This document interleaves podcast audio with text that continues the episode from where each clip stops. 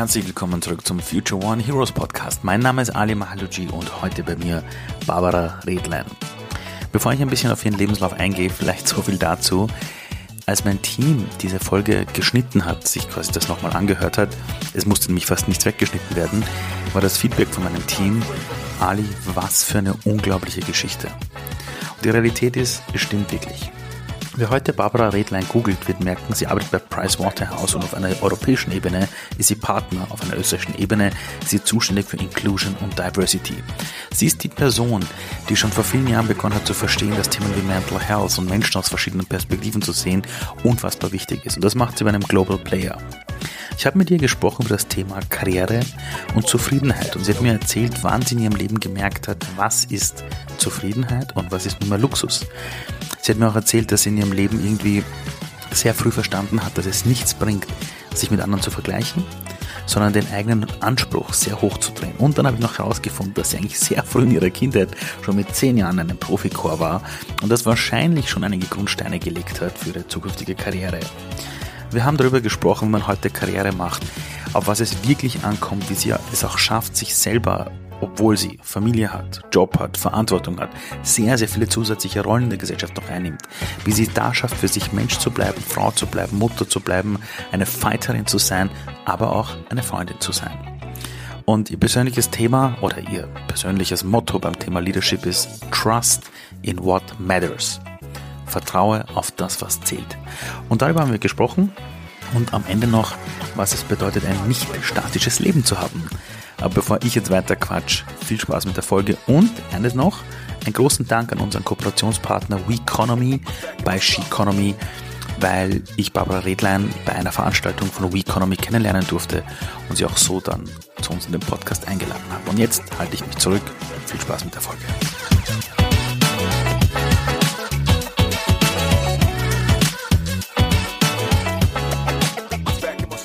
Worauf kommt es im Leben wirklich an? Also wenn man sich jetzt dein Leben ansieht, die Rollen, deine Karriere, das Spiel, Familie, du als Mensch, deine Arbeit, was Führungskraft die andere entwickelt, ähm, die heute im Bereich Diversity sehr stark ist, noch eine, eine große Stimme ist in dem Bereich. Wenn du so zurückblickst, bisher, auf was kommt es im Leben an? Für einen selber zum Beispiel würde ich das so beantworten und für mich ganz konkret ähm, ein bisschen zufrieden sein mit sich. Ja, weil ich glaube, gerade wenn man so das Leben betrachtet und sagt, was haben wir vielleicht alles erreicht? Ähm, ich persönlich kann nur für mich sagen, alles, was ich mir jemals irgendwie gedacht habe, was ich schaffen möchte, beruflich, zwei Kinder, einen tollen Mann, habe ich. Das heißt, alles, was noch kommt, ist Luxus sollte ich nur anfangen, damit zufrieden zu sein. War das immer so bei dir, dass du gewusst hast, jetzt kann ich mal zufrieden sein oder gab es auch eine Zeit deines Lebens, wo du noch getrieben warst? Ich glaube, ein Großteil meines Lebens habe ich in meinem Kopf einfach ein gewisses Vorankommen drinnen. Mhm. Bin so geboren worden, sage ich immer. Ähm, und es definiert mich, dass ich nicht mich mit anderen vergleiche und dann sagen, oh, ich bin neidig oder sonst was. Das habe ich nie gehabt. Wow. Sondern ich habe einen sehr hohen Anspruch an mich selber immer schon gehabt. Wenn du jetzt an deine Jugend zurückdenkst, dieses hohe Anspruch an dich selbst oder dieses, dass du halt was erreichen wolltest, warst du mit 14 auch so? War ich, ja. Äh, man muss auch dazu wissen, dass ich sehr, sehr früh in einen Chor gekommen bin, den man als Profichor bezeichnen kann. Das also heißt, ich bin so mit, richtig singen und ja, so. Ja, so richtig singen und so.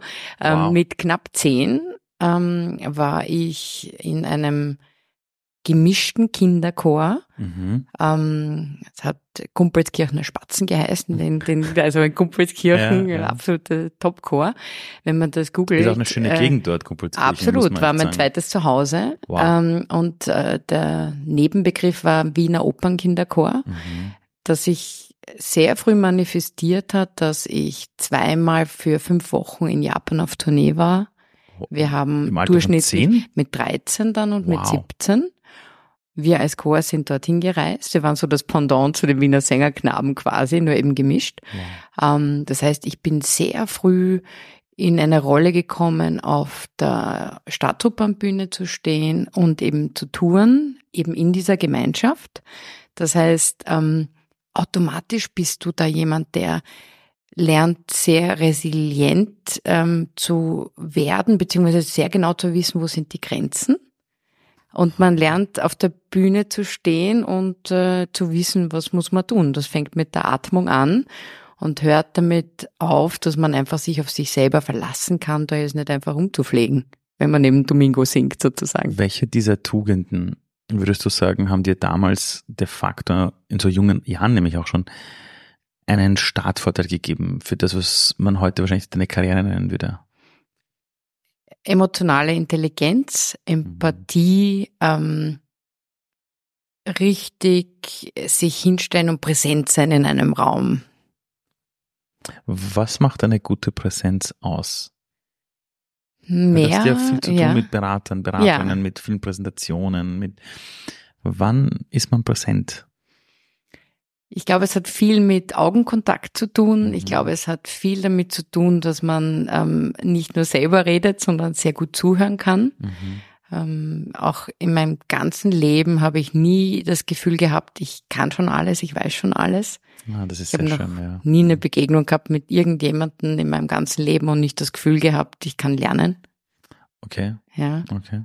das ist, glaube ich, eine Tugend, ähm, die schon aus frühester Kindheit auch kommt und eben auch mit dem Gesang. Und äh, wenn man fünf Wochen tourt durch ganz Japan und, weiß ich nicht, 15 Orte äh, sieht und auch bei Gastfamilien lebt, muss man auch sich sehr schnell öffnen können. Mhm. Das heißt, die Tugend, die ich sicher da gelernt habe, ist, mich sehr schnell auf Menschen einzulassen. Mhm. Mhm. Man muss auch vielleicht bei mir noch wissen, ich bin ähm, mit vier sind meine Eltern mit meinem Bruder und mir ausgewandert nach Irland. Das heißt, ich bin Warum? insofern sehr, weil mein Vater damals ähm, die Möglichkeit bekommen hat, bei einem Reifenwerk äh, die Qualitätssicherung aufzubauen.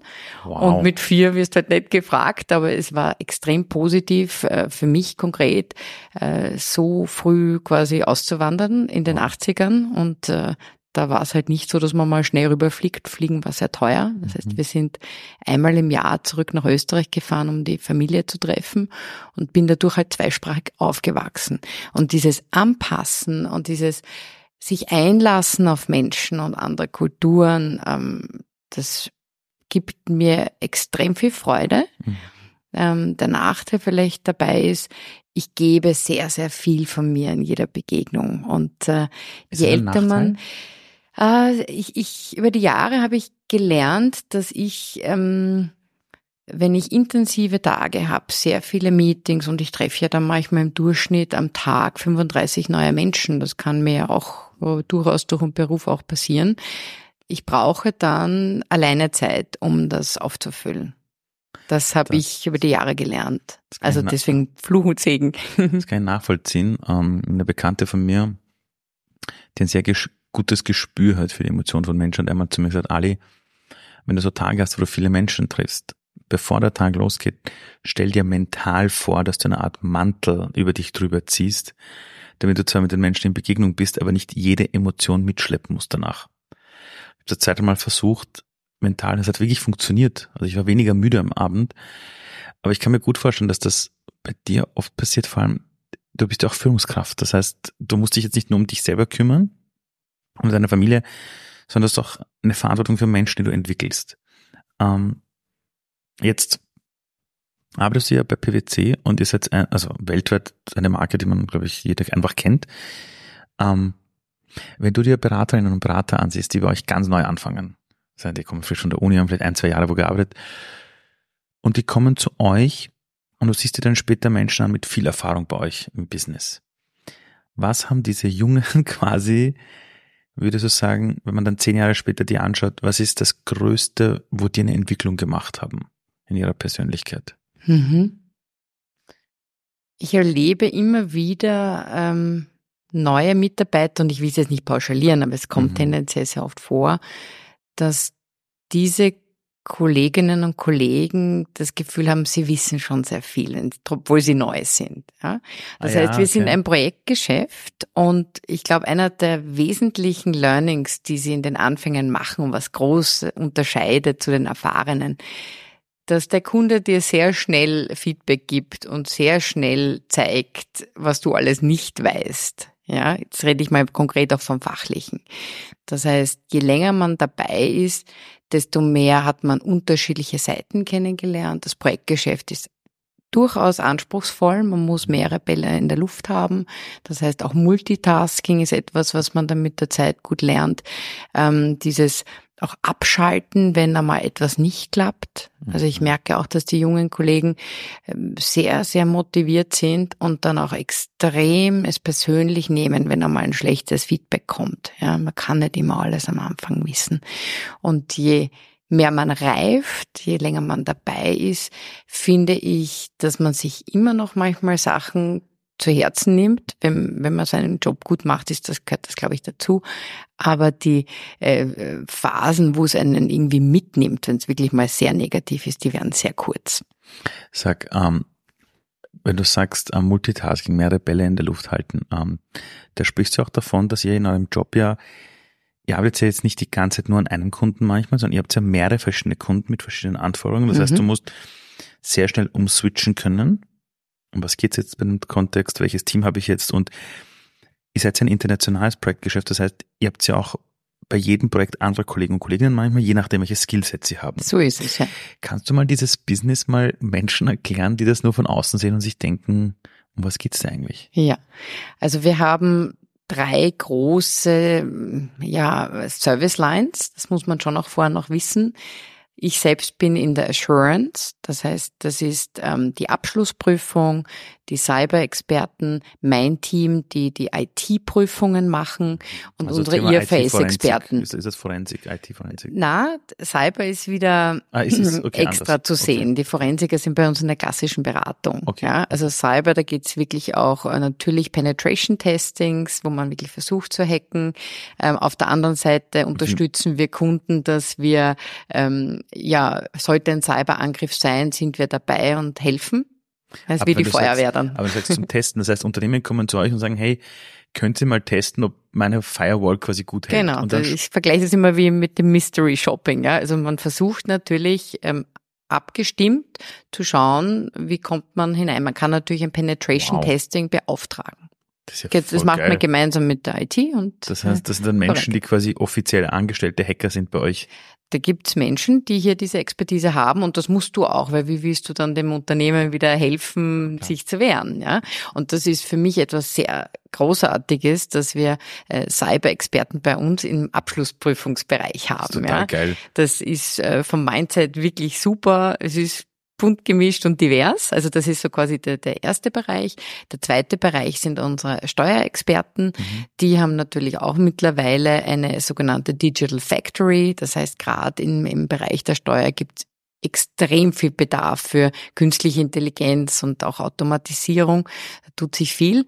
Und der dritte Bereich ist eben, was du jetzt so ein bisschen angesprochen hast, die Berater. Ja, und das kann natürlich sein, ähm, Beratung eines CFOs, Beratung im technischen Bereich. Das heißt zum Beispiel, wenn man eine Software implementiert, gibt es Technology Consulting. Ähm, dann gibt es ähm, Transformationsberatung. Dann gibt es auch natürlich ähm, die Forensiker.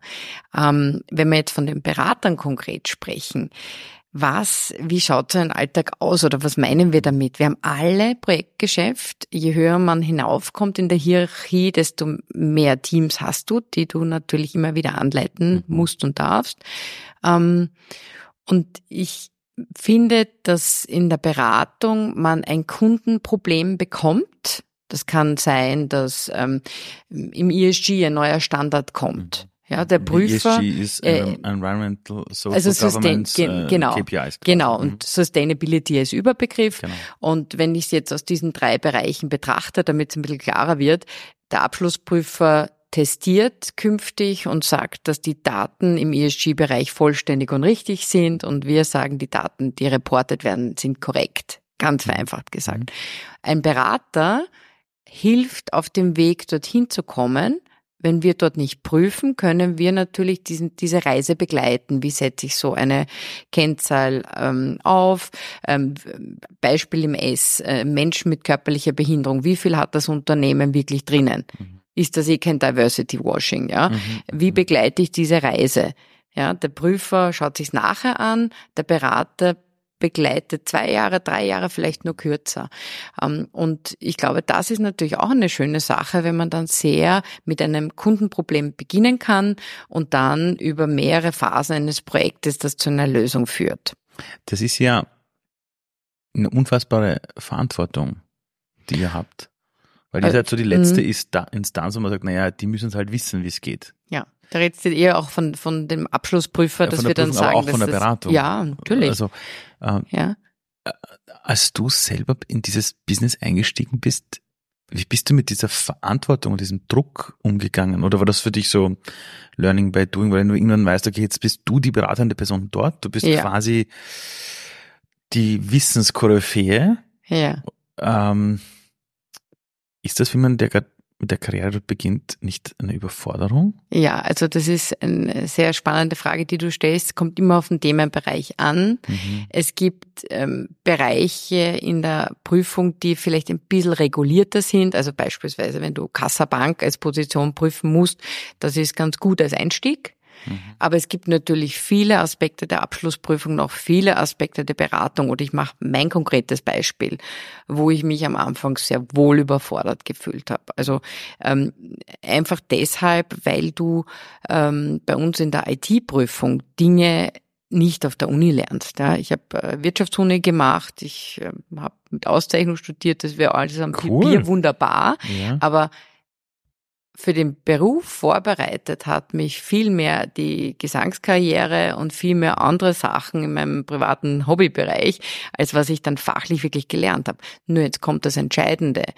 Ähm, dass du dich überfordert fühlst, das ist durchaus normal, aber die Frage ist, was es mit dir macht. Mhm. Weil ich bin dann hergegangen und habe mir angefangen, ähm, SAP-Systeme anzuschauen. Ich bin Wirtschaftsinformatikerin und spezialisiert auf Rechnungslegungssoftware. Ja, jeder hat sein Hobby. Das ist eigentlich, ich wollte gerade mal sagen, jeder hat sein. Hobby, ja. Also für mich war, war eine Kombination von Wirtschaft und Technik halt immer recht spannend. Und ich habe mir damals das Wissen, was ich nicht hatte, ähm, intensiv über Jahre angeeignet. Indem Auch in der ich mir, Freizeit einfach. Auch in der Freizeit. Ähm, man hat halt damals den Vorteil gehabt, im Unterschied zu heute, dass wir teilweise als Teams vor Ort sitzen konnten. Mhm. Das heißt, du sitzt nicht allein als der einzelne Prüfer oder Berater. Das ist mit dem Remote Work ein bisschen anders geworden. Aber, und jetzt kommt ein bisschen auch die Geschichte, wenn man bei einem Kunden mehrere Jahre ist und der Kunde, Ansprechpartner auch der gleiche, dann wird das sehr geschätzt, ja, wenn man schlaue Fragen stellt. Ich habe ich hab eine ganz spannende Geschichte damals. Ähm, ich konnte, ich habe mich beworben für McKinsey, Roland Berger und PwC. Mhm. Und PwC hat am selben Tag geantwortet. Das war 2003. Ich habe dieses Jahr sind es 20 Jahre bei PwC. Wow, sehr cool. Ähm, und habe mich dann eben beworben, bin genommen worden. Und mein Vater hat damals noch zu mir gesagt, ja, geh nicht jetzt zu einem Strategieberater, weil du hast noch keine Ahnung, ja. Mhm. Also war immer recht ein klarer Techniker. Und ich habe das ähm, schon verstanden, wie er es meint. Ja, dass er sagt, lerne mal was äh, mit ein bisschen äh, Gesetzeshintergrund, Kodizes, halte ich ein bisschen wo an und ähm, stell gescheite Fragen. Das heißt, ich bin durchs Leben gegangen, die ersten drei Jahre als blutjunger Associate. Äh, Der Kunde wusste, dass ich wusste, dass er wusste, dass ich keine Ahnung habe. Ähm, Und die Response war lernen, zusammenfassen, gute Gespräche führen. Und im dritten Jahr haben sie dann beschlossen, hey, die interessiert sich, der bringt mir was bei. Und ich habe das Riesenglück gehabt, äh, in, in einer tollsten Produktionsunternehmen Österreichs äh, zu prüfen, in vielen. Und dort haben mir SAP-Spezialisten, indem ich Sachen schon wusste, wie ich sie prüfe, einfach zusätzlich Wissen gegeben. Und dann Das heißt- bist du nach zehn Jahren wirklich ein Experte. Das heißt, wirklich dieses Proaktive. Ich Ja. hol mir schon das Wissen und ich warte nicht drauf, bis dann jemand um die Ecke kommt und sagt, Das halte ich für absolut du, und das ist heute wichtig. wahrscheinlich noch wichtiger? Ich finde, es ist noch wichtiger. Ich habe halt nur, ähm, ja, ich, ich, wenn ich sehe es auch mein, an meinen Kindern, die, die Konzentrationsfähigkeit lässt ein bisschen nach. Der, der Wille und die Bereitschaft, in der privaten Zeit was zu lernen, weil man glaubt, es wäre jetzt ganz gut fürs Mhm. Berufsleben, sehe ich nicht so oft. Also ich, ich Mhm. finde, es, es gehört dazu. Also wenn mich ab und zu jemand fragt, was, was wo war mein Geheimnis, sage ich du. Ich habe immer gelernt. Ich habe ständig der Freizeit und sei es irgendwelche Magazine, irgendwelche Themen. Ich habe mich ständig, ich bin heute noch so. Ja. Also ich bin unterwegs, ich, ich, ich lande in, in Österreich und komme mit drei neuen Büchern nach Hause, vier Magazinen und irgendwie ziehe ich mir das Zeug rein, weil ich mir das gar nicht anders vorstellen könnte. Mhm. Das, das wäre andere für meine Weiterbildung einfach äh, zuständig ist. Mhm. Jetzt was anderes, du hast gesagt, 20-jähriges feierst du jetzt. Ja. Also zuerst mal große Gratulation. Dankeschön, im An Dezember ist soweit. Ja, cool. Ja, du kannst gleich mit, so, gleich mit Weihnachten, mit Weihnachten zusammen, äh, genau, mit Weihnachten zusammenlegen. Ähm, wir haben das geschafft, dich so lange zu halten. Mhm. Weil wir uns ja kennengelernt über das Thema Diversity. Genau. Äh, da war ich ziemlich beeindruckt. Das war eine Podiumsdiskussion, wo ich im Publikum gesessen bin und ständig zu meiner Assistentin gesagt habe, die ist echt gut die Barbara ist super, na, die ist toll, na, die braucht einen Podcast, ja. So Dankeschön. war das die ganze Zeit, ja. Ähm, erstens, wie bist du zu dieser Rolle gekommen? Vielleicht kannst du auch noch genau erklären, was du da machst und auch was ihr macht, aber was muss eine Organisation tun, damit sie so ein High Potential wirklich 20 Jahre wirklich auch bei sich hat in der Entwicklung? Mhm. Ich glaube, das Wichtigste ist, ich leite Inclusion und Diversity für PwC Österreich gesamt. Ähm, habe auch das Glück nach wie vor, meine IT-Prüfer zu leiten. Also mhm. die Kombination ist, ist spannend. Ähm, weiß manchmal gar nicht, ob ich wirklich jetzt in dieser Rolle so hier wäre, wenn ich nicht IND-Leader geworden wäre, mhm. weil ähm, natürlich das Projektgeschäft, ähm, es geht wir sind noch kein NGO und MPO, also es geht natürlich auch um, um Umsatz und, und, und Zahlen, auch wenn ich das aktiv unterstütze, dass der Mensch immer mehr im Mittelpunkt steht mhm. und nicht nur die Zahlen. Aber ich habe vor fünf, sechs Jahren sehr wohl ein bisschen einen anderen Aspekt gesucht. Ja, mhm. das heißt, ähm, gerade wenn man so viele Unternehmen gesehen hat, so viele Mitarbeiter ausgebildet hat, war mir wichtig, dass ich jetzt nicht in einer SAP-Software verschwinde, überspitzt mhm, gesagt. Mhm. Ja. Das heißt, was passiert natürlich, wenn du einen Wirtschaftsinformatiker kombinierst mit Inclusion und Diversity, kommt kommt halt ein Dashboard raus vielleicht. Ja? Das ist das Beste, was du bei Diversity machen kannst, das auf Basis von Zahlen, Daten und Fakten machst. Weil sich unsere Kultur dann auch leichter tut. ja. Und ich bin halt nie angetreten und habe gesagt, jetzt äh, Frauen an die Macht oder ja. sonst was. Ich bin halt ähm, von, von Berufswegen und Privatwegen, ähm, bin in einer Männer-WG aufgewachsen sozusagen als Studentin. ja. Okay. Das heißt, ich habe da überhaupt keine Scheu, die Übersetzung zu schaffen. ja. Und ich bin mit, mit 23 auch zum ITler gegangen, habe gesagt, ich muss das jetzt prüfen und der hat mich angeschaut, na Pupperl, was willst du mir erzählen? Mhm. Das heißt, ich habe eine gewisse Lockerheit. Mhm. Ähm, ich genieße das schon auch mal. Ich bin, bin als Counterpart habe ich immer durchschnittlich mit 50-jährige Männer, also mhm. früher vor allem im SAP-Bereich gehabt. Und ich war mit Abstand die Jüngste und ich war ganz bestimmt die einzige Frau im Raum, ja. Mhm.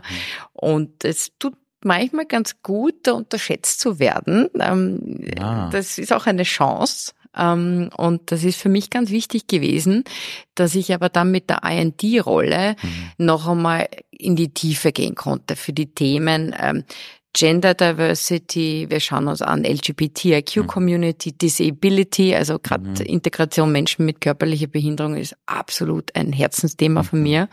Neu mit dabei Generations. Ah, sehr wichtig, ja. sehr wichtig, sehr Ganz wichtig. wichtig. Ja. Und da kommen wir jetzt schon noch zu dem Thema, ähm, nicht nur alt und jung, sondern Firmenzugehörigkeit. Wenn man in so einer Kultur wie der unsere 20 Jahre drinnen ist, ist das toll und dann ist man schon der Methusalem quasi von, von der Firma. Aber wir sehen halt manche Dinge dann vielleicht sehr klar einseitig und sind da vielleicht ein bisschen betriebsblind. Mhm. Und deswegen finde ich es so wertvoll, wenn da eine ganz neue Generation bald Alpha reinkommt, mhm. die uns dann vielleicht durchwirbelt. Schadet uns aber vielleicht auch nicht. Mhm. Und um nochmal darauf zurückzukommen, diese Inclusion Diversity Rolle hat halt mit sich, dass ich auch viel international arbeite, dass ich Menschen kennenlernen darf, die ähm, mit so viel teilweise Herausforderungen in ihrem Leben so positiv umgegangen sind, wo ich einfach von mir einfach sage, ich habe so ein Glück manchmal in dem, was ich hab. Ja? Mhm. Und wenn du damit äh, Leute ein bisschen unterstützen kannst, also du sagst, ich bewundere das, wie großartig du das machst. Du sitzt im Rollstuhl und das definiert dich nicht äh, du erblindest langsam, aber es definiert dich nicht. Mhm. Ja? Und das hat damit begonnen, dass diese Rolle ähm, habe ich angeboten bekommen und deswegen was hat PwC richtig gemacht, mir diese Rolle anzubieten, mhm. ähm, weil ich war da vor fünf Jahren fast nur in PwC Europa unterwegs und wow. das hat halt ein bisschen einen Vorteil gehabt, dass ich ja nie immer das Gleiche gemacht habe, ja, so alle fünf Jahre was anderes. Und durch diese Rolle ist ähm, das mache ich eigentlich in meiner Freizeit. Das mhm. ist nicht geht sich im Alltag eigentlich gar nicht mhm. aus. Das mache ich aus einer riesen Leidenschaft für einen, für Menschen. Mhm. Ähm, und das hat mir so viel zurückgegeben. Und wenn du dann wirklich sitzt und, und äh, noch einmal mitkriegst, wie jemand, der am Papier Autistin ist, mhm. eine Keynote-Speech eine Stunde äh, hält und erklärt, wie sie geschafft hat, sich das alles aufzubauen und daneben zwei Firmen leitet, ist das großartig. Und ähm, man springt halt zwischen diesen Dimensionen. Mir war nur wichtig, dass wir eben Generations drin haben, dass wir LGBTIQ-Community drin haben, dass wir Disability und Gender drin haben und dann ist auch gut. Ja, mhm. es gibt noch fünf, sechs, man könnte jetzt tausend andere Sachen. Ja. Aber mir war halt wichtig, da komme ich jetzt doch wieder ein bisschen aus der Informatik, mhm. ja. Ich brauche das strukturiert und dann in der Tiefe und dann mache ich es gescheit diese Rolle IND ist komplett intern. Und das war mir auch sehr wichtig, weil ich nicht schon wieder auf der Bühne irgendwas vermarkten will oder ich verkaufe hier keine Service Offerings. Das mhm. machen andere Kollegen. Meine Rolle ist, dass es uns intern gut geht und wenn ich im Podium sitze, dann erzähle ich, was uns bei PwC gelingt oder nicht. Ja. Was da, glaube ich, noch wichtig ist, ähm, wie ich meine Kids bekommen habe, war ich auch schon Führungskraft. Das beginnt so ein bisschen mhm. bei uns beim Manager Grade. Und ähm, es macht schon einen Unterschied, ob du Kinder hast und äh, eine Führungskraft bist oder nicht, ja, weil es einfach eine andere, ähm, ganz andere ja, Welt. sind zwei, zwei volle Leben. Ganz anders. Also also Kinder kannst nicht sagen, du jetzt gerade nicht schreien genau. bitte, wenn die genau. da sind, sind die da. Ähm, eine Rolle zu übernehmen im Bereich Diversity and Inclusion, glaubst du, dass das auch vielleicht bei dir deshalb so gut aufgehoben ist, weil du selber so viele verschiedene Zugänge zum Leben hast. Also dieses, allein, dass du sagst, mit vier Jahren ins Ausland. Und dann habe ich von dir, habe ich so eine Grafik bekommen. äh, das war total cool, da war ich ziemlich begeistert. Da habe ich gesehen, die Definition irgendwie von dir ist Human, also Mensch, Woman, Frau, Mother, die Mutter, Fighter, die Kämpferin und Friend. Mhm. Ähm, wer von denen bist du die meiste Zeit? Das ist eine gute Frage. Du, du spielst hier auf ein Plakat an, was genau ist äh, von ja. The Colorful Crew, das ich nur nenne, das ist nicht von mir. Und das ist ein Plakat, das hängt hinter mir in meinem Arbeitszimmer. Das heißt, jeder, der mit mir callt und ich sitze im mhm. Homeoffice, hat das mhm. Plakat hinter mir. Das habe ich mhm. mir aufgehängt im Lockdown. Ähm, das heißt, äh, welche, welche Rolle? Ähm, also schaffst du es zum Beispiel auch manchmal einfach zu sagen, jetzt kümmere ich mich um Sachen, jetzt bin ich mal nicht in der Mutterrolle.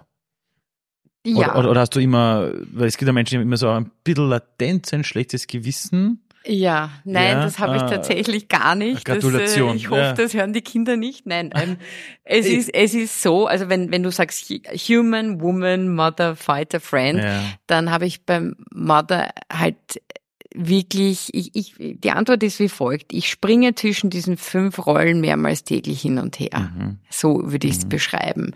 Warum? Weil ähm, Mother ist für mich etwas, wo ich sehr gut abschalten kann. Also ich sage, ich bin jetzt nur im Beruf. Aber ich weiß, es ist, die Kinder sind gut versorgt. Einfach mhm. vielleicht, dass wir mal eine Zeit lang ein pair hatten, mhm, mhm, weil auch mein Mann hat einen erfolgreichen Job und der hat dann auch mhm, beschlossen, er möchte natürlich, also war mir auch wichtig, dass er seine Karriere verfolgen kann. Ähm, aber es ist schon, dass mein Mann sehr, sehr unterstützt. Ja, auch mindestens die gleiche Doppelbelastung hat, die ich auch habe. Das darf man nicht vergessen. Ähm, das heißt, ja, ich kann sicher gut abschalten. Woman ähm, ist immer dann sehr präsent, äh, wenn ich halt wieder in meine typischen SAP-Expertise-Rollen komme und immer noch die mhm. meisten CIOs männlich sind. Ah, ja, okay. also das, das spüre ich dann einfach oft. Ah, okay, jetzt bin ich schon einer der wenigen Frauen wieder. Oder ähm, wenn ich die Women-Rolle so habe, merke ich halt auch oft, dass die Gesellschaft nicht ganz so weit ist. Ich habe manchmal das Gefühl Aha. in Österreich, also ich ja. will jetzt nicht die Regionen dann nochmal nehmen, aber es ist total okay, dass du als Frau eine Führungskraft bist. Mhm. Es ist total okay, dass du so ähm, 25, 30 Stunden machst und ähm, das irgendwie so kombinierst. Wenn du aber wirklich ganz nach oben willst, also im mhm. Sinne zum Beispiel Partnerin bei mir, vielleicht dann noch in Aufsichtsräte rein, also wirklich die Top-Karriere und dann 50 Stunden arbeitest, dann ist es nicht mehr ganz so gut nicht so gut von von manchen angesehen. Ja, also ich finde in Wien ist es nicht so das Problem, aber ich finde, du hast manchmal das Thema, ganz allgemein gesagt, dass Frauen oft in ihrem eigenen Umfeld es nicht immer so leicht haben. Es ist nicht immer nur im Arbeitsleben das Thema. Mhm. Ähm, ob man wirklich sagt, dass es gut ist, dass eine Frau, wenn die Kinder klein sind, 50, 60 Stunden machen. Das ist eigentlich ein Wahnsinn, oder? Wenn sie es wirklich will, ja. Und, ja, ja, ja. Also ich, also ich, ich finde diese Haltung Ich hoffe, ich sage jetzt nicht nichts Falsches, so ist mein Eindruck, aber ja. Nein, ich habe den Eindruck nämlich mhm. auch. Mhm. Also so wie du es nämlich gerade sagst, wenn das so 20, 30 Stunden sind, ist das ja okay. Super, aber nie, nur zu Hause ist ja dann auch wieder nicht okay. Ja, na, und, und äh, genau, und, und wenn man dann eben genau das, was du gerade beschreibst, mit, mit eben, sagen wir mal, 50 Stunden die Woche, so war das Bild, ja, und wer kümmert sich um die Kinder? Ich, ich, mhm. ich, ich, ich erlebe das überall. Aber mhm. natürlich ist dir ganz oft gefragt werden, ähm, wie funktioniert das Ganze, diese ganzen ja. Rollen, die du hast. Ja. Und also die Mutterrolle ist zum Beispiel auch eine ganz spannende. Ähm, mein Mann und ich, wir haben uns kennengelernt, da war ich knapp 23 und er ist 14 Jahre älter, was uns persönlich herzlich wurscht war und der Freundeskreis ist genau in between. Mhm. Aber warum ich das so betone, ist, dass er halt ähm, als, als Professor auf einer Uni mhm. sehr, sehr gut schon gesetzt war und sehr viel erreicht hatte und wahrscheinlich vielleicht da auch ein bisschen ähm, entspannt war in seiner Vaterrolle von Anfang an. Da war er, ja? das heißt, er war 37 oder Wie herum. ich ihn kennengelernt habe, ja genau. Ja, ich glaube, da, also ich glaube, mit 30 sind Männer am schlimmsten, so 25 bis 30, weil sie also in der Welt beweisen wollen und ich habe bei mir gemerkt, als es Richtung 40 Bist du auch ruhiger ist, geworden? Ja, also ja, auf, auf definitiv. Ja.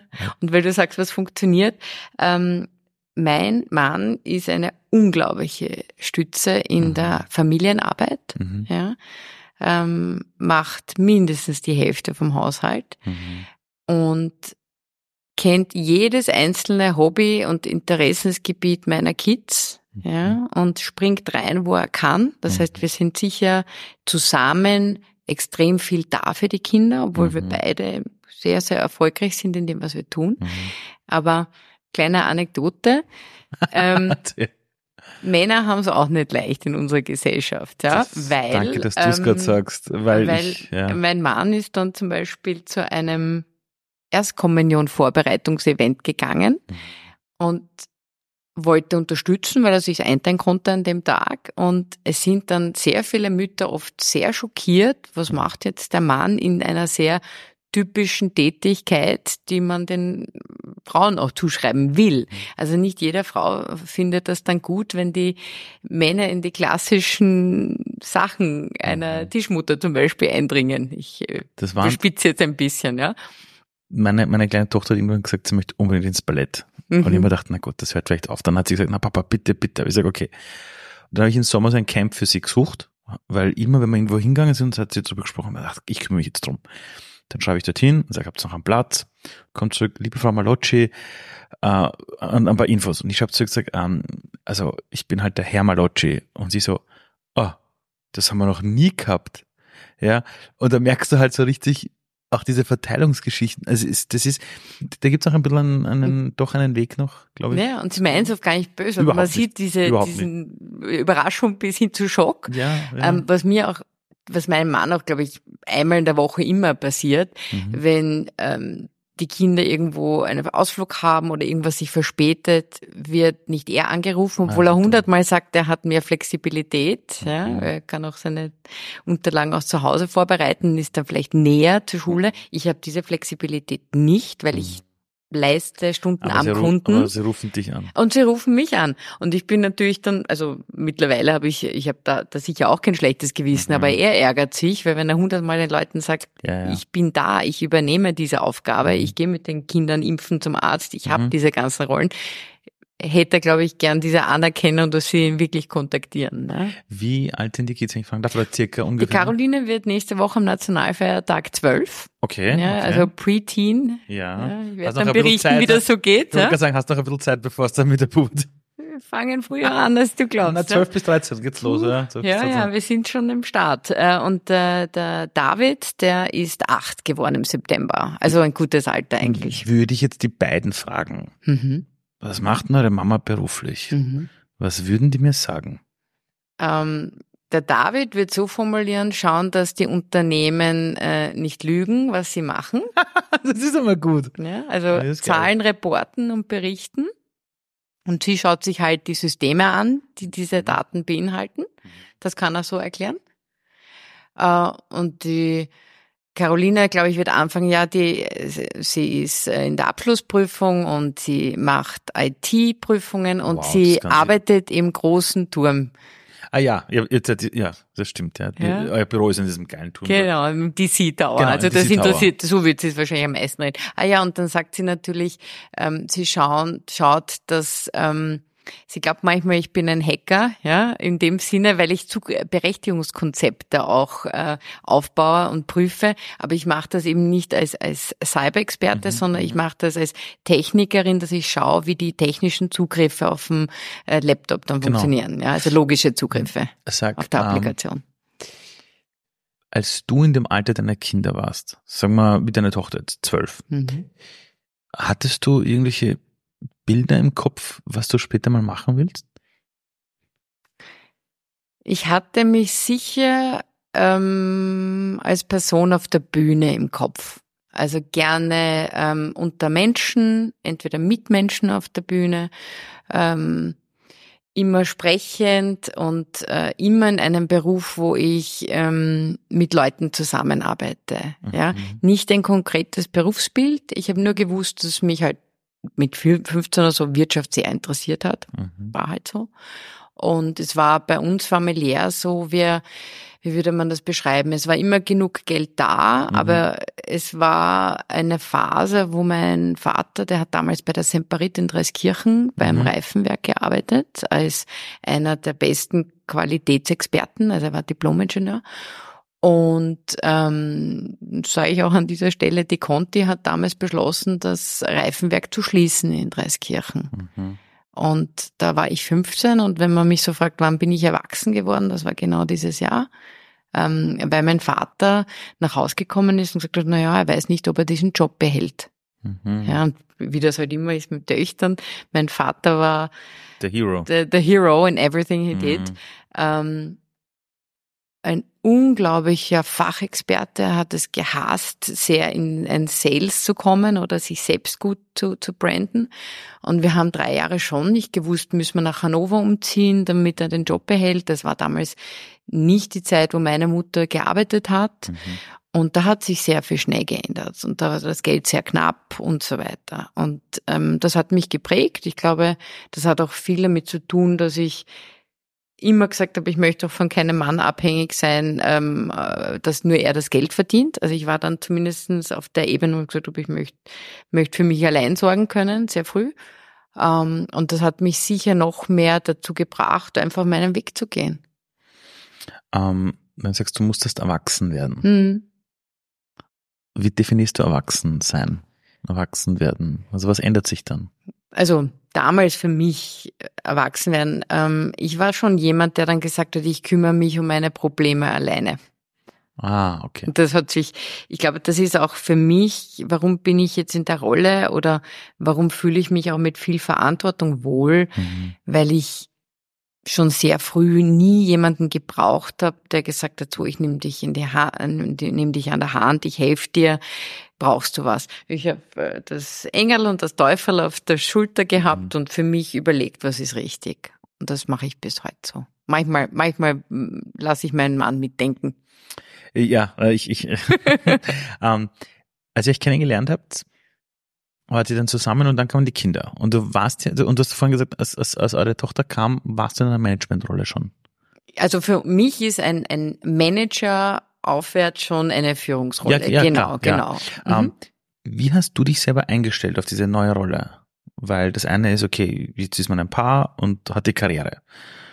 De facto, ich kenne das noch von mir selber, das ist ein Halligalli-Leben, weil du hast nicht großartig wirklich Verantwortung, außer im Beruf und halt die Beziehung. Mhm. Aber dann kommt dein Kind. Mhm. Und du musst natürlich diese Entscheidung treffen, okay, bleib jetzt in dieser Führungsrolle.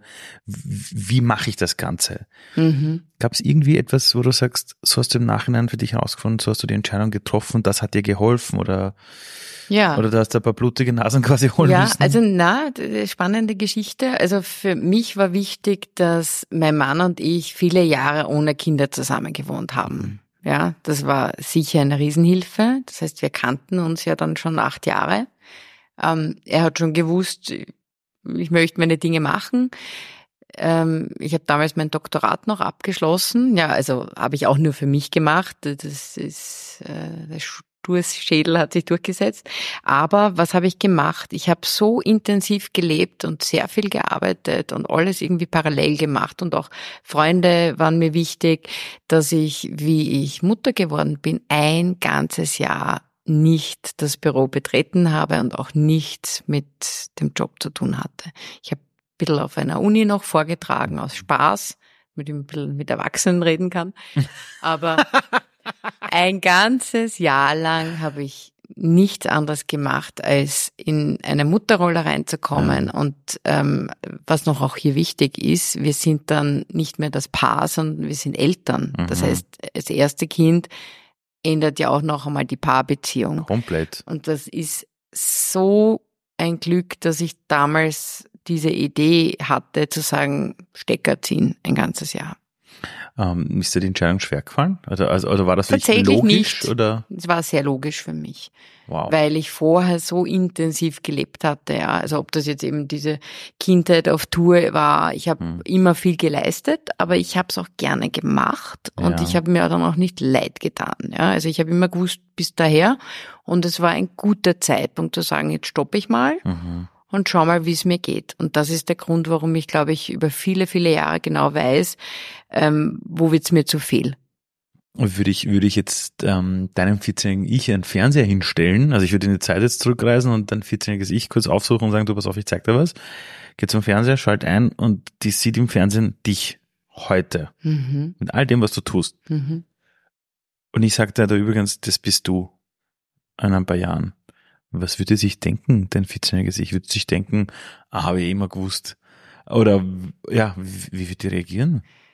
Ähm, ganz, ganz überrascht und sehr stolz. Weil ich glaube, dass ich niemals, und das kommt jetzt ein bisschen wieder zum, zum was ich am Anfang gesagt habe, ich habe nie das Gefühl, dass ich ähm, das großartig gemacht habe oder sonstiges. Ich bin mir einfach immer sehr treu geblieben und mein 14-jähriges Ich wäre einfach überrascht, was, was mir gelungen ist. Und glaube ich, sehr stolz zu sehen, dass ich langsam anfange anzukommen. Also vor zwei, drei Jahren war ich immer noch zu sehr getrieben. Mhm. Es ist eigentlich recht seit kurzem, dass ich in mir selber sehr ruhe. Und das ist auch ganz wichtig, weil die Leute kommen ja nicht mehr zu dir in diesen Rollen, danke, mein Projekt läuft super, sondern es ist mindestens eine Mini-Katastrophe dabei. Mhm. Ähm, das heißt, das ist das, was man ja auch lernen muss, dass man Ruhe ausstrahlt. Wie bekommt man das hin? Weil die einen Menschen sind die, die das irgendwie hinbekommen, diese Ruhe Hm. hinbekommen, aber wir haben natürlich auch eine Welt, wo auch durch Corona wirklich befeuert wird das Mental Health Thema, das es immer schon gab, aber jetzt auf einem neuen Level erleben. Mhm. Jetzt habt ihr ja unfassbar schnelllebiges Business. Also bei euch geht es darum, Ergebnisse zu liefern, schnell zu switchen. Und du hast mir auch erzählt, ihr habt jetzt bei euch Ersthelfer für mentale Gesundheit, was ja unglaublich ist. Genau. Die eine Frage dazu ist, wie schaffst das du wirklich mit diesen eben Stressthemen umzugehen? Weil, so wie du sagst, jeder kommt mit einer Katastrophe zu dir. Da kannst du jetzt nicht Nerven wegschmeißen, wenn du auch noch weißt, dass du auch für die Kinder da bist, auch für deine Beziehung da bist, auch für dich selber da bist natürlich. Und von dem dann abgeleitet, wie kam es dazu, dass ihr Mental Health Ersthelfer überhaupt angedacht habt? Mhm. Also die erste Frage, wie schaffe ich selber ähm, mit dem Ganzen umzugehen? Ja. Ich habe ganz, ganz früh, das ist sicher sechs, sieben Jahre her, einen halben Tag oder Tag in der Woche, wo ich ganz aktiv und sehr hartnäckig jegliche Termine rausplane. Und das war schon vor Corona so, ähm, dass ich einen halben Tag äh, Homeoffice gemacht habe. Ich habe halt einen voll eingerichteten Arbeitsplatz. Ähm, und das ist mir deshalb so wichtig, weil ich ähm, die Menschen sehr spüre, so würde ich es beschreiben. Und gerade wenn man in den Führungsrollen noch eher jung ist, mhm. macht das was mit einem. Also ich weiß, dass ich sehr die Probleme, die Konflikte dann in meinen Kopf mitnehme. Mhm. Ja. Und deswegen ist für mich zum Beispiel so ein Mittwoch ganz, ganz wichtig, dass ich mich ähm, auflade von meinen Batterien her.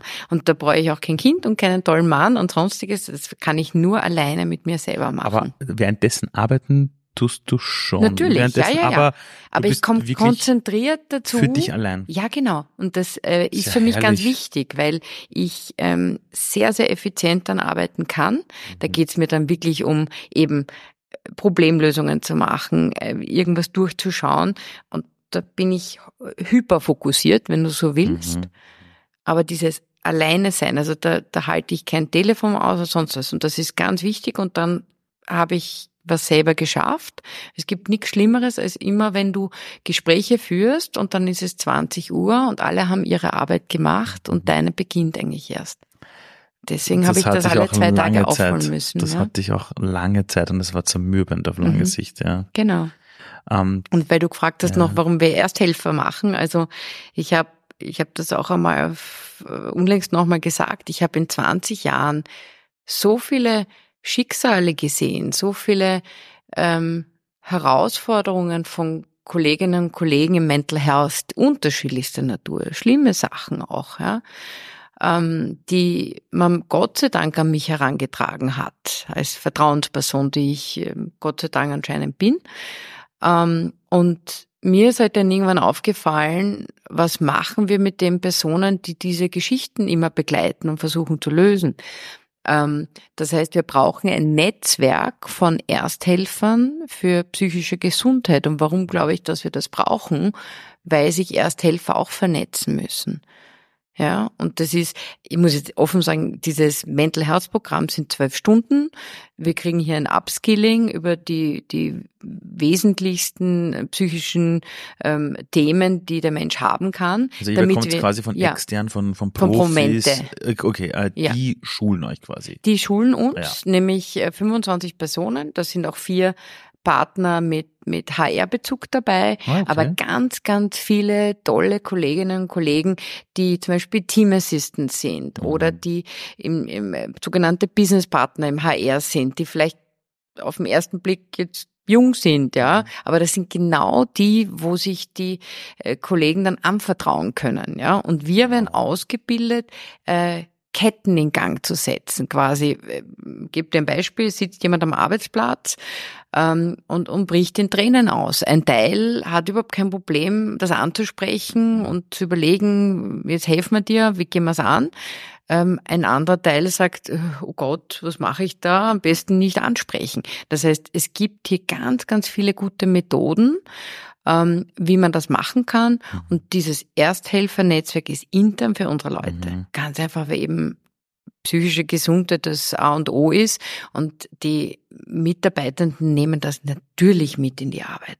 Das kann ja, man nicht ausblenden immer. Bei so einem großen Unternehmen wie ihr seid, wie kommt es, dass dann plötzlich so eine tolle Initiative ins Leben gerufen wird? Ist es, weil dann einfach mehr Menschen sagen, wir bräuchten so etwas? Ist es, weil ihr beieinander sitzt und sagt, also ganz ehrlich, eigentlich hätte man das schon vor zehn Jahren braucht. Ja, ich glaube, Wie wir haben das, ich glaube schon, dass es äh, so eine kritische Masse auch braucht. Das mhm. ist der Vorteil von so einer großen Organisation, weil wir ja auch ein internationales Netzwerk sind. Mhm. Und da gibt es schon ähm, zwei Länder, die das schon pilotiert haben. Und wir haben eine sehr engagierte Person bei uns, die äh, Be Well Work Well Initiativen macht. Und die war sehr, sehr leidenschaftlich und hat gesagt, das müssen wir aber als allernächstes schon implementieren. Das heißt, einige Länder starten erst noch. Wow. Wir haben da schon, und es ist halt das muss ich jetzt an der Stelle schon sagen, dass das Leadership-Team auch solche Dinge bei uns nach vorne bringt. Ja. Dann hast du eh kennengelernt, den Rudi Krickel als ja, DSP. ja, voll. Ja, Der ja, steht ja. da sehr dahinter, solche Sachen. Ich muss echt zugeben,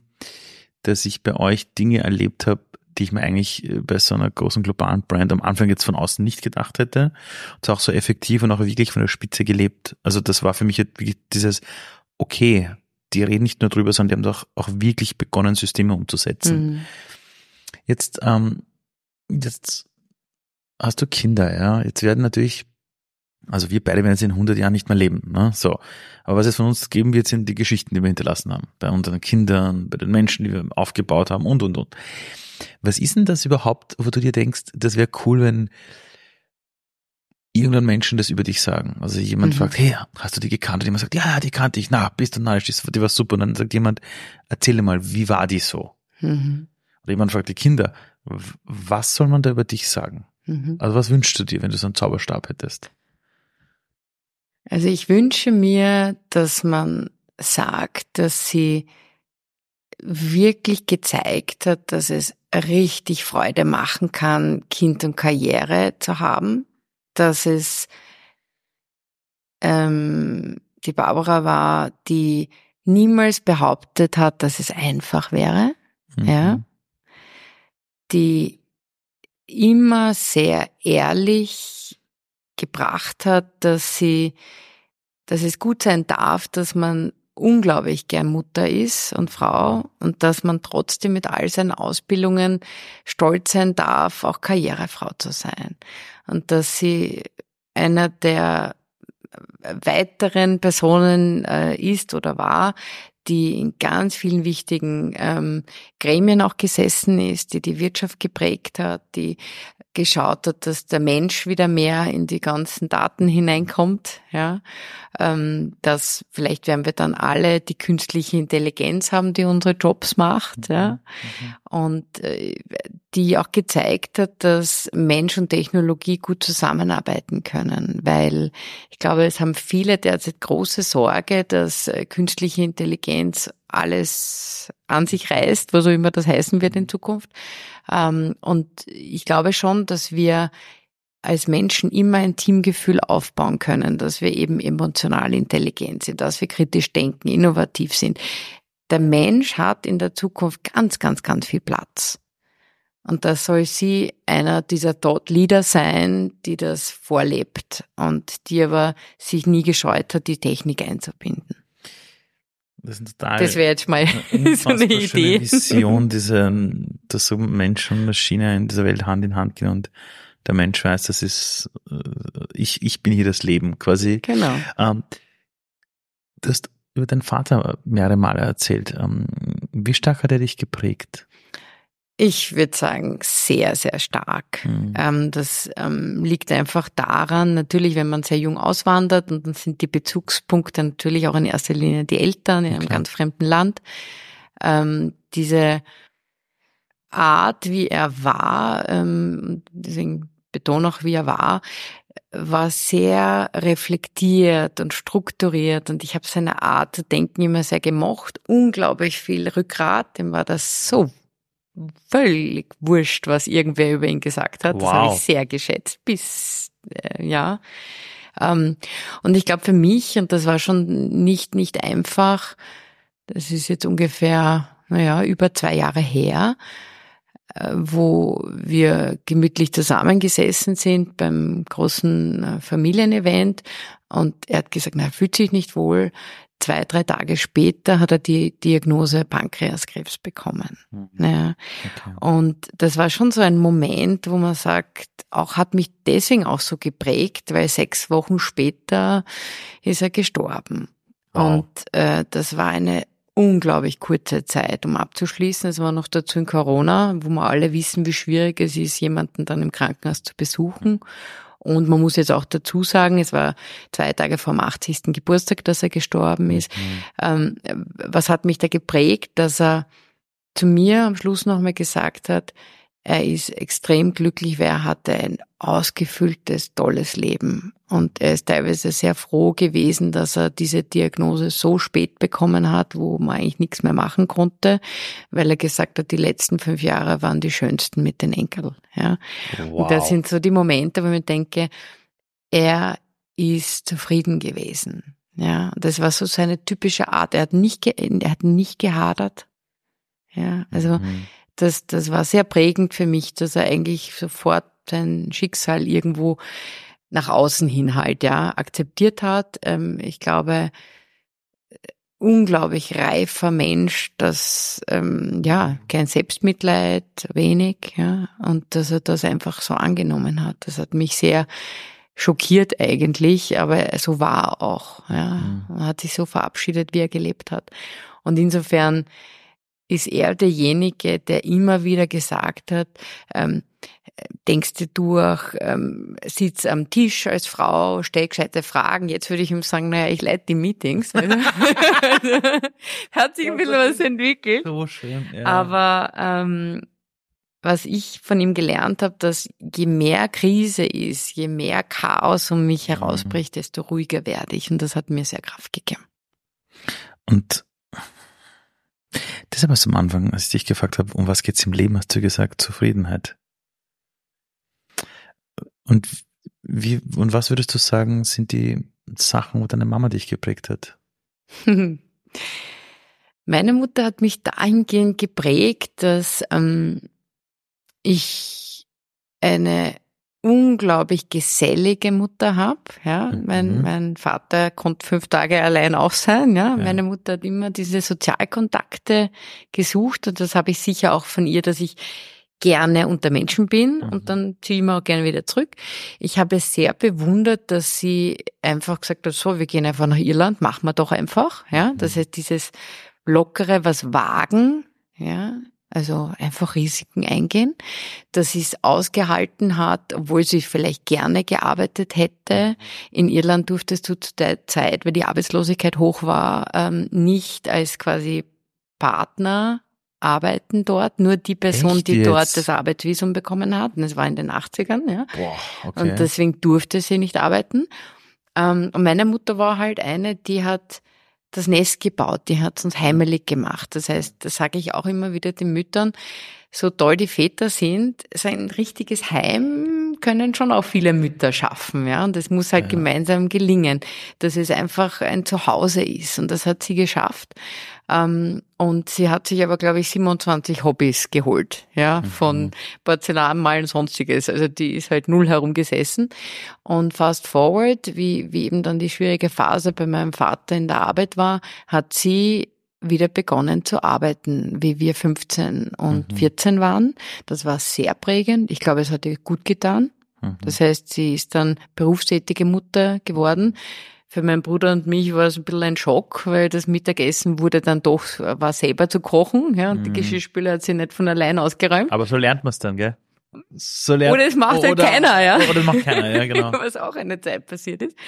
Ähm, aber es war wunderschön, rückblickend zu sehen, wie, wie sie sich persönlich entwickelt hat, weil sie den Job begonnen hat dann, wie wir älter waren.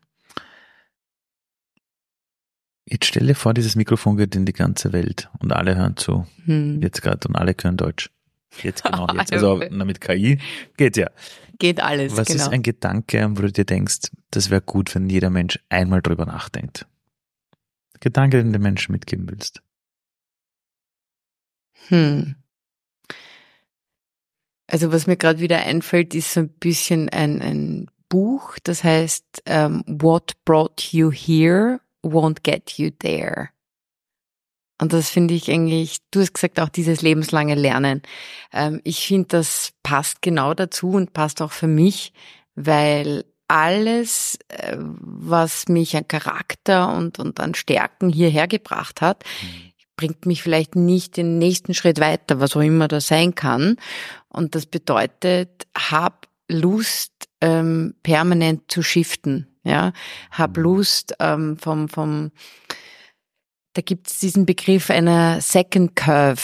Mhm. Ja, da gibt's ein Buch ähm, der heißt Charles Handy. Das habe ich irgendwo mal im Forum Alpbach ähm, aufgeschnappt und das haben wir da so vorgestellt bekommen. Das hat mir gut gefallen. Immer wenn es einmal bergab geht, geht es auch wieder bergauf. Ja, das mhm. ist einfach as easy as this. Mhm. Und du lernst ja, das wissen wir alle, immer mehr aus deinen Fehlern als aus deinen Hochzeiten. Mhm. Das kann ich auch nur unterstützen. Und dieses Second Curve bringen dich in die richtige Entwicklung deiner Persönlichkeit, was auch immer das für dich konkret heißt. Mhm. Ja. Das heißt, lebenslang dieses Lernen aber auch zu verstehen, dass wenn immer es runtergeht, man sich schon wieder auf den Aufschwung freuen kann. Genau. Und ich sage immer, so jetzt spontan, eine Software ist niemals fertig und der Mensch ist auch nie fertig. Das heißt, dieses permanente Try and Error Use Case machen, testen, programmieren, wieder wegschmeißen. Ich glaube, es würde uns nicht schaden in Zeiten von ähm, permanenten Wandel, permanenten Krisen, mhm. dem Hirn mitzugeben, Change ist das normal. Genau, ja, weil wir immer noch so tun, es, es wäre das alles statisch. Es war nie statisch, das aber ist ja es ist es war unangenehm. Statisch, ja. Ich danke dir so sehr. Sehr, sehr gern. Dankeschön. Hat Freude gemacht. Danke dir.